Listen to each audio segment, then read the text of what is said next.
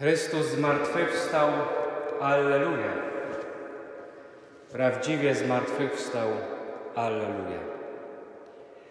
To paschalne pozdrowienie, którym możemy się witać, powinniśmy się witać, od razu nas wprowadza w klimat radości. Ta noc, która za nami i ten dzień, który przed nami, to jest najbardziej radosny czas całym roku liturgicznym. Chrystus zmartwychwstał, zwycięzca śmierci, wódz życia. Ale być może w sercach wielu z nas ta radość przebija się z trudem. Tak może zresztą jak w sercach apostołów. Bo przecież kiedy Chrystus Pan zmartwychwstał, była noc, a uczniowie siedzieli zamknięci w wieczerniku, zamknięci z obawy przed Żydami, ale także z obawy o swoją przyszłość, o swoje utrzymanie, o to, co dalej. Właściwie ich życie legło w gruzach, a nadzieja się rozsypała. Być może to doświadczenie właśnie apostołów, uczniów Chrystusa jest dzisiaj nam jakoś szczególnie bliskie. Zamknięci w naszych domach z obawy przed wirusem. Być może także martwimy się już o naszą przyszłość. W, jednym, w jednej z Ewangelii jest opis, jak Szymon Piotr, trochę zrezygnowany, idzie łowić ryby. Wraca do tego, co kiedyś robił, zrezygnowany, nie widzi nadziei. Może wielu z nas dzisiaj też nie widzi nadziei, martwi się o to, co będzie. Ale to właśnie pomimo drzwi zamkniętych, pomimo drzwi zamkniętych, przyszedł Chrystus.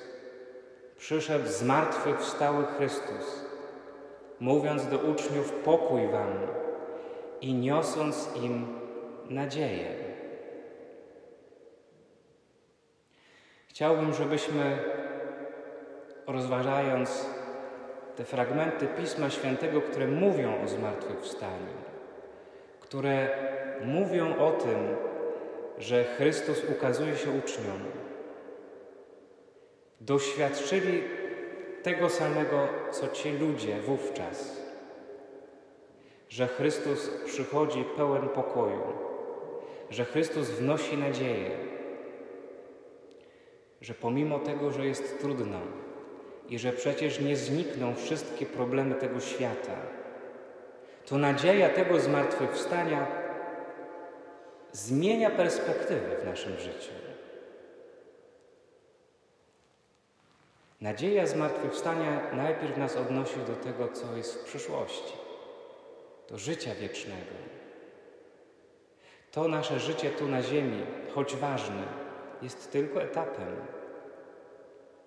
Nadzieja życia wiecznego, że Chrystus nam wszystkim przygotował mieszkanie w niebie, że cokolwiek by się nie działo tu na ziemi, On tam czeka na nas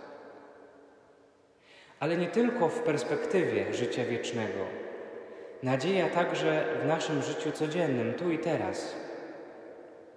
Że naprawdę Jezus może wejść w te nasze lęki i obawy. Że naprawdę może wejść tam ze swoim pokojem. Że naprawdę może nas przemienić.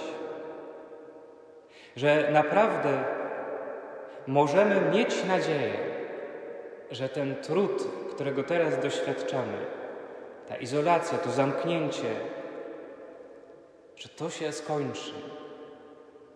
Że tak jak w zeszłą noc, te, w tę noc, która za nami, czytaliśmy fragmenty Pisma Świętego, które mówiły, jak Bóg przeprowadzał swój naród z ciemności, z ciemności nas przeprowadził do krainy światła.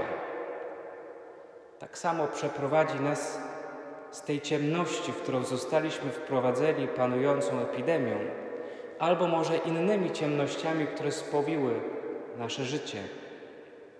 Przeprowadzi nas z ciemności do światła. Zwłaszcza w Ewangelii Świętego Jana ten motyw bardzo często się pojawia, także i dzisiaj. Maria Magdalena udała się wczesnym rankiem, gdy jeszcze było ciemno. Chrystus rozprasza mrok. Może w tym roku tego tak nie przeżyliśmy, ale co roku przecież pusty, pusty ciemny Kościół, mrok tego Kościoła rozprasza paschał, zapalony paschał, który symbolizuje Chrystusa żyjącego na wieki, który przypomina nam o tym, że im bliżej będziemy Jego, tym jaśniej będzie w naszym życiu.